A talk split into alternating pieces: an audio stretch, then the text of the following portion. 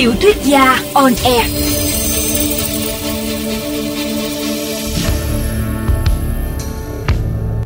Xin chào các bạn thính giả của VOV Giao thông.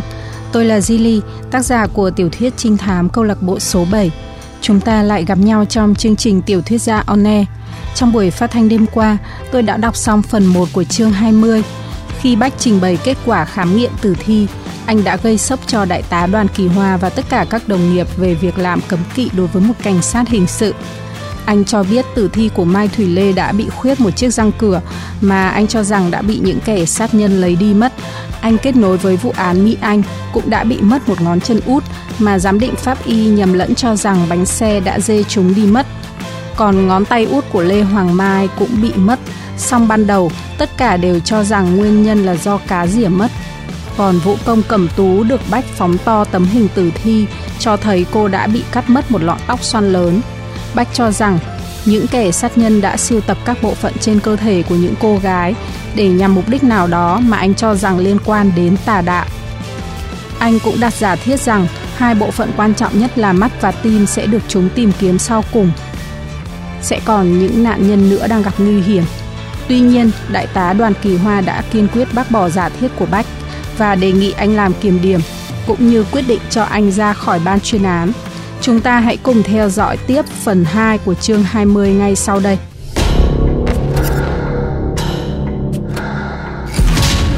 Chương 20, phần 2 Mi đáng phải trả giá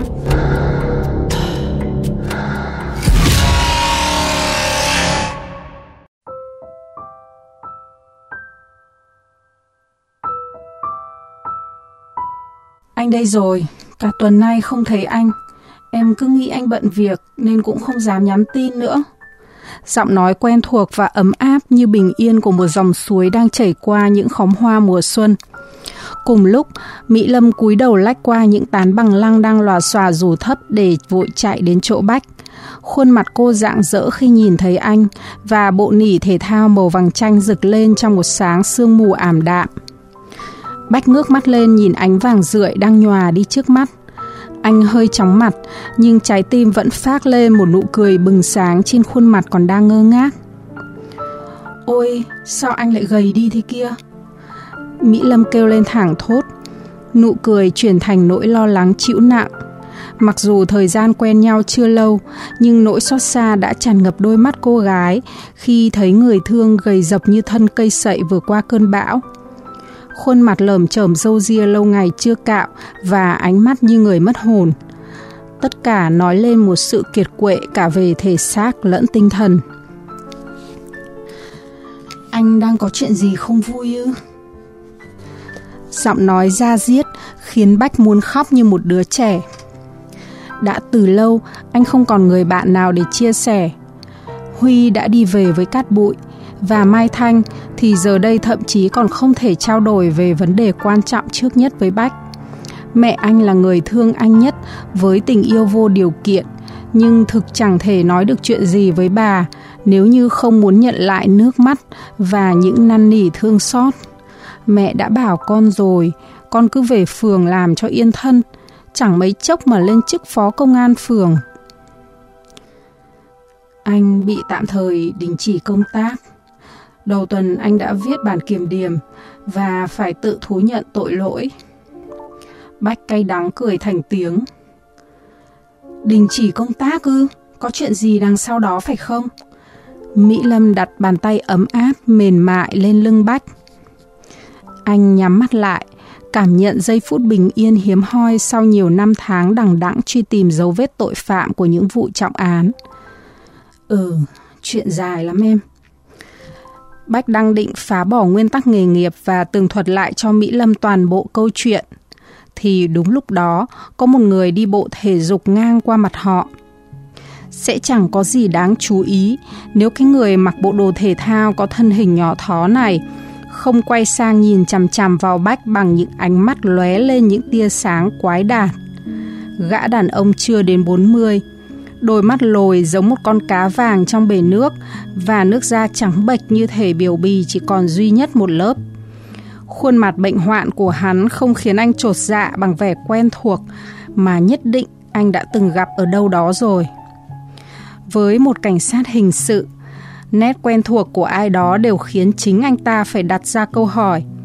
Bởi phàm người đã từng chạm trán với một cảnh sát chuyên phụ trách các vụ trọng án, thì át cũng chẳng tốt đẹp gì. Bách cô vắt óc mà sự mụ mị sau những đêm thức trắng càng khiến anh như xa vào một vũng u minh mơ hồ. Chỉ có vài giây ấy thôi, rồi gã thể dục kia lại túc tắc rào thoăn thoát một cách đáng ngạc nhiên so với đôi chân ngắn ngủn của hắn. Và cuối cùng, nhanh chóng khuất sau một tòa nhà. Bách lắc đầu để xua đi khuôn dạng của người lạ mặt. Nhưng bất giác, anh bắt gặp đôi mắt hoảng hốt của Mỹ Lâm. Hai gò má cô cũng hơi tái đi. Em sao thế? Có chuyện gì à? Đâu có, Em chỉ đang lo lắng về tình hình của anh thôi. Anh định kể chuyện gì, em nghe có được không? Ừ, không có gì đâu. Em nhớ vụ hoa sen rồi chứ? Dạ, em có nhớ. Anh nói ban chuyên án của anh đang phụ trách vụ đó mà. Mỹ Lâm nói nhát gừng, giọng hơi lạc đi một cách bất thường và khuôn mặt càng lúc càng thêm thất thần, khiến Bách cảm động khôn chừng anh nghĩ rằng mới thế mà cô đã quá lo cho anh rồi. Đấy, là bọn anh đang điều tra vụ đó. Và vì anh tự ý làm một cuộc điều tra nho nhỏ mà không báo trước, nên bị kỷ luật. Có vậy thôi. Anh tự ý điều tra gì? Anh đã điều tra được gì chưa? Có thêm manh mối nào không? Mỹ Lâm hỏi dồn khiến Bách trượt luống cuống. Bách kìm lại, không kể cho Mỹ Lâm nghe tường tận phi vụ, anh và Tú Đen đã lọ mọ đến làng vang thế nào, đào huyệt giữa đêm mưa trong phiên chợ ma ra sao, và anh đã phải tự tay khám nghiệm tử thi trong quan tài đã được vài tháng. Anh ngại Mỹ Lâm sẽ dùng mình kinh sợ, anh cũng không muốn kết nối những dữ liệu mà anh vừa tìm ra, sợ kích động đầu óc tò mò của cô nhà báo trẻ không gì kìm chế nổi một nhà báo có nhu cầu khai thác thông tin khi họ vừa nghe nhắc đến những tên sát nhân hàng loạt, tế thần, ác quỷ, trinh nữ và hình nhân thế mạng.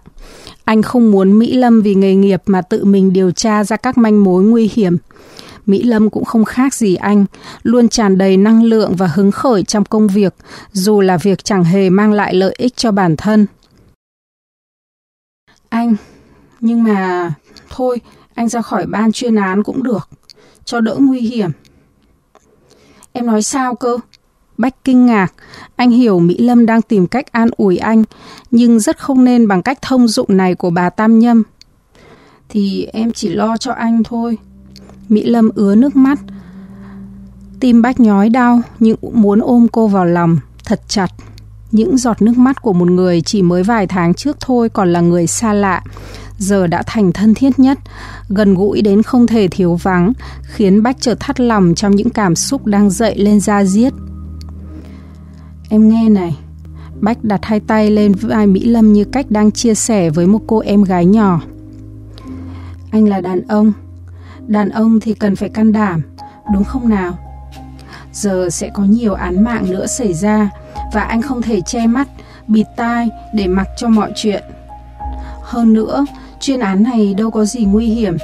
Còn nhiều trọng án phải đối mặt với tội cướp của giết người thì phức tạp hơn nhiều chứ. Nhưng đây là tội ác quỷ giết người hàng loạt. Giọng Mỹ Lâm lập cập, trong cách nói có gì đó bất thường, rất khác với tính cách quyết đoán đầy bản lĩnh của cô. Ôi sao em biết? Bách kinh ngạc. Em biết, ai mà chả suy luận được chứ? Mỹ Lâm hơi lúng túng, đã có nhiều cô gái bị chết thảm như vậy bởi cùng một thủ phạm là gã tài xế hoa sen. Ừ, chúng chỉ dám ra tay với phụ nữ thôi. Ai dám làm gì cảnh sát hình sự rắn mặt như anh chứ? Bách bông đùa, mà tất cả ban chuyên án còn đang mong chúng xuất hiện trước mặt đây, để xem mồm ngang mũi dọc bọn quỷ ấy như thế nào. Mỹ Lâm chợt trở nên căng thẳng. Em nghĩ chuyện không chỉ đơn giản có vậy đâu. Nếu chúng tinh vi đến thế, thì sẽ làm được những điều còn ghê gớm hơn nhiều nếu có kẻ nào đó ngáng chân chúng. Em nghĩ thế thật à? Bách băn khoăn như thể đang trao đổi với đồng nghiệp. Nhưng bọn chúng có biết bọn anh đã điều tra đến đâu đâu? Bất giác, Bách cảm thấy Mỹ Lâm có điều gì muốn nói với anh, nhưng dường như rất khó cất lời. Liệu có phải cô cảm thấy e ngại vì nghĩ mình lại đem những suy luận của báo chí để áp sang lĩnh vực hình sự? Anh xua tay. Không có gì đâu, rồi anh sẽ kể em nghe toàn bộ vụ án khi nào nó xong xuôi. Cũng ly kỳ lắm đấy. Bách làm giọng hứa hẹn, ra điều đây sẽ là một tin nóng hổi không thể bỏ qua. Nhưng liệu nó có xong được không? Mỹ Lâm lo lắng. Sẽ xong chứ. Bách thở dài, giọng nói không được tự tin lắm. Câu hỏi đó vô tình đụng vào đúng nỗi đau của Bách. Sẽ phải xong chứ, nếu không sẽ thêm nhiều cô gái trẻ nữa bị sát hại để tế thần. Anh... anh nói gì cơ? Mỹ Lâm dường như thoáng dùng mình. À không không, chả có gì cả. Là anh cứ phòng xa như vậy. Bách luống cuống, anh tự rủa mình không tiếc lời, dường như mấy đêm thức trắng vừa rồi đã khiến anh tẩu hỏa nhập ma mà nói năng mất kiểm soát. Thôi, không nhắc đến những chuyện chết chóc này nữa. Vừa sáng tinh mơ đã làm cho em không vui rồi. Anh không muốn nói bây giờ thì để sau vậy. Mỹ Lâm gượng cười và cũng cố chuyển giọng. Nhưng thế nào anh cũng không thoát được khỏi tay mắt nhà báo đâu đấy. Thì có bao giờ anh thoát được tai mắt của nhà báo đâu Mà toàn bị ánh mắt của nhà báo hút hồn thôi Nên mới đang từ tầng 18 mà bị hút xuống tận đây đấy Bách thấy tỉnh táo trở lại, như thể nỗi khổ ải của những nhà ngày vừa qua chỉ là một cơn ác mộng và giờ là lúc anh vừa tỉnh giấc. Không phải cảnh sát bị nhà báo hút hồn, mà do nhà báo chạy theo tin tức thời sự của cảnh sát đấy thôi, nên mới từ tầng 20 mà chạy theo ra tận đây. Mỹ Lâm chưa kịp đùa hết câu thì Bách đã ôm trọn bờ vai thân thiết vào lòng. Anh thấy bằng lăng, hoàng điệp và cả phượng vĩ bỗng nở hoa trong sương sớm mùa đông. Thân nhiệt của anh tăng đột ngột như lên cơn sốt. Hương thơm từ mái tóc ấm áp của người bạn gái thân thiết khiến Bách cảm thấy đôi chân mình đã bứt lên khỏi mặt đất và đang bay vào một cõi hư ảo nào khác. Nhưng mãi đến sau này, Bách vẫn coi định mệnh của mình, đành rằng như vậy. Khi giống hệt lần trước, đúng vào lúc anh đặt nụ hôn khao khát lên bờ môi mềm mại của Mỹ Lâm, thì cả hai người giật nảy mình vì có tiếng gọi ngay bên cạnh. Chị Lâm! Trong khoảnh khắc khủng bố này, Bách đột ngột nổi khùng và cơn giận dữ có lẽ không phân định được thứ nào mạnh hơn thứ nào khi so sánh với lúc anh bị trưởng ban trục xuất khỏi chuyên án đúng vào thời điểm quan trọng nhất. Bách nhăn mặt nhìn kẻ vô duyên án ngữ ngay trước mặt, nhưng rồi chợt giật mình lần nữa khi nhận ra người quen. Sao mới sáng tinh mơ mà đã lắm người quen đến thế này? Là cô gái khỏa thân mà cách đây vài tháng anh đã gặp trong khu biệt thự bỏ hoang. Cô ta đến đó từ sáng sớm để tình tự và ân ái với người tình, hoặc cũng có thể họ đã qua đêm ở đó rồi cãi cọ, lục đục, mâu thuẫn. Gã tình nhân hành hung bạn gái khiến Bách phải lên can thiệp. Đúng là cô ta, lần đó Bách đã chẳng có thiện cảm gì với cô nàng, bây giờ lại càng khó chịu. Nhưng cô ta... Liên, em đi đâu mà sớm thế? Mỹ Lâm luống cuống hỏi một câu vô nghĩa kiểu bác đã ăn cơm chưa, khi thấy người kia vẫn còn đang ngậm tam trong miệng. Ủa, cô gái tên Liên vung vẩy cái giỏ đầy rau quả với vẻ giả đò ngạc nhiên. Hồi nãy chị dặn em mua hộ chị một cân bát non, rồi lúc nào đi chợ về thì đứng đây chờ đưa cho chị, vì chị cần phải đưa luôn cho ai đó còn gì. Cô gái nheo mắt tinh quái với khuôn mặt tươi hơn hớn kiểu cố nén cười và miệng nói tay sụp vào giỏ đưa cho Mỹ Lâm một túi ngô non. Ừ, cảm ơn cô, giờ thì cô về chuẩn bị bữa sáng luôn đi đừng có là cà nữa. Mỹ Lâm hơi đỏ mặt nhưng vẫn lên giọng nạt nộ. Vâng ạ, à, em chào anh chị. Cô gái vẫn giữ bộ mặt tươi hớn đáng ghét như thế và lý lắc quay đi. Chiếc giỏ nặng trĩu lắc lư theo nhịp của mông một cách cố ý. Rõ ràng, cô ta không nhận ra Bách vì khả năng nhận diện kém. Vì hôm đó Bách đứng ở chiều ngược sáng nên không nhìn rõ mặt và cũng vì quá hoảng sợ mà mất hết cả chi giác. Nhưng Bách thì nhận ra ngay cô nàng dù hôm nay cô ta đầy đủ áo quần. Ai thế em? Bách hơi nhăn mặt dù đã đoán ra câu trả lời. Con bé giúp việc nhà em ấy mà, mới làm được gần nửa năm, nấu ăn ngon và nhanh nhẹn nhưng mà hơi nhác. thi thoảng lại biến mất một hai tiếng mà chẳng ai biết đi đâu. Thế em có biết là... Bách nói đến đó thì kìm lại được. Anh không muốn mình là đàn ông mà lại thành kẻ đưa chuyện hão. Hơn nữa, đó lại là chuyện riêng của một người giúp việc. Tuy nhiên, lúc đó anh lại không định được rằng sau này mình sẽ phải vô cùng ân hận vì sự lịch duyệt không đúng chỗ ấy. Biết cái gì kia anh? Mỹ Lâm gạn hỏi. Không, chả có gì đâu. Thế em định tặng anh món gì đấy? Sao biết là tặng cho anh? Mỹ Lâm đã lấy lại vẻ bình tĩnh sau vài phút đỏ mặt trước cô gái giúp việc. Món này là dành cho một chàng trai dễ thương, nhân hậu, tốt bụng, bản lĩnh và dũng cảm. Hơi hơi đẹp trai nữa, chứ đâu phải tặng cho gã dâu ria không cạo, mặt mũi lầm lì như anh Bách đây. Đâu đâu, cái gã hơi hơi đẹp trai đấy đâu. Bách vờ ngó xuống gốc cây, vạch đám lá bằng lăng và ngước nhìn trời nữa. Ở đây chỉ có mỗi một người cực kỳ đẹp trai thích ăn ngô bắp thôi. Thôi đây vậy. Mỹ Lâm đưa gói bắp cho Bách mà ánh mắt ngượng nghịu không dám nhìn. Cứ dán hoài vào đám lá vàng tả tơi trên hè phố. Đấy nhá, thế là đã công nhận anh hơi hơi đẹp trai rồi nhá. Bách mỉm cười nhìn Mỹ Lâm bằng ánh mắt âu yếm chưa từng dành cho ai trên đời. Nhưng sao em biết hôm nay anh xuống đây mà mua cho anh thế? Bách hơi ngạc nhiên. Em định lên gõ cửa nhà anh. Nếu không thấy có anh ở nhà thì em sẽ gửi lại cho bác. Mỹ Lâm càng lúng túng một cách đáng yêu. Bách thấy mình ngốc quá. Ngón ngô bắp yêu thích của anh chỉ là cái cớ. Đã hơn một tuần nay họ không gặp nhau và Mỹ Lâm chỉ muốn kiếm ra lý do gì đó để được nhìn thấy anh. Vậy mà Bách cứ vặn vẹo như một gã ngớ ngẩn. Có lẽ những trêu đùa của các đồng nghiệp là đúng. May sao còn có người để mắt đến anh, mà lại là một cô gái xinh đẹp và dễ thương như Mỹ Lâm. Có lẽ anh đã sống tốt từ muôn kiếp nên mới được định mệnh yêu ái đến vậy.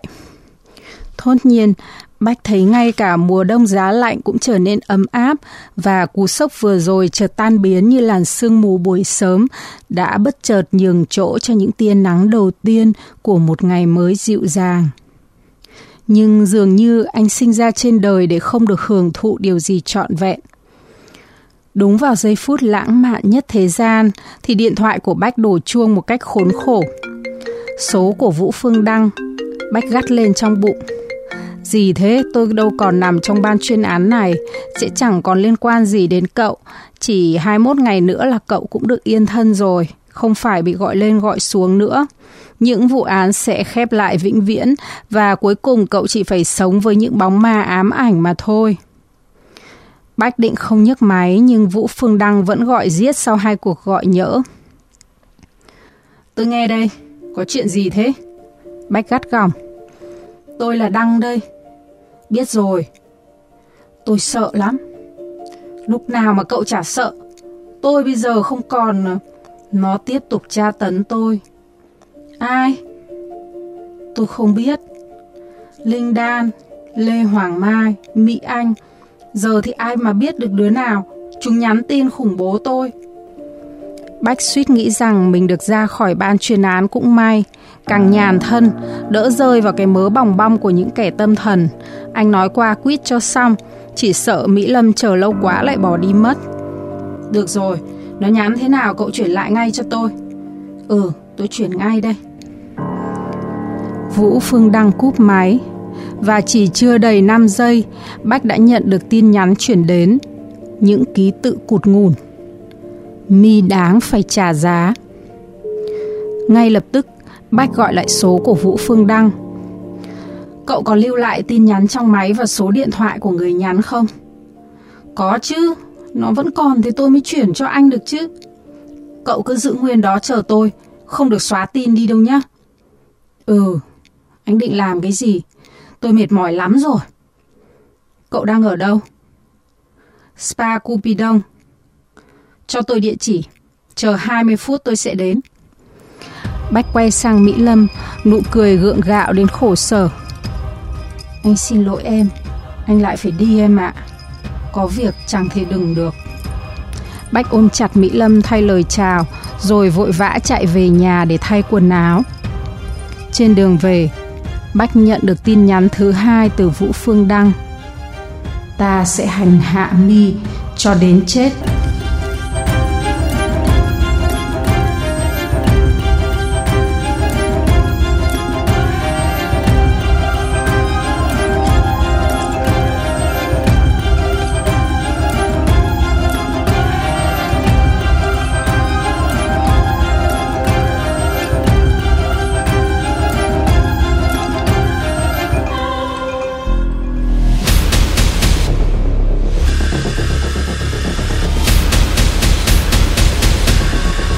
vị thính giả vừa theo dõi tập 24 bộ truyện trinh thám câu lạc bộ số 7 của nhà văn Di Ly. Hẹn gặp lại quý vị trong chương trình Tiểu thuyết gia on air vào đêm mai với tập tiếp theo từ bộ truyện này.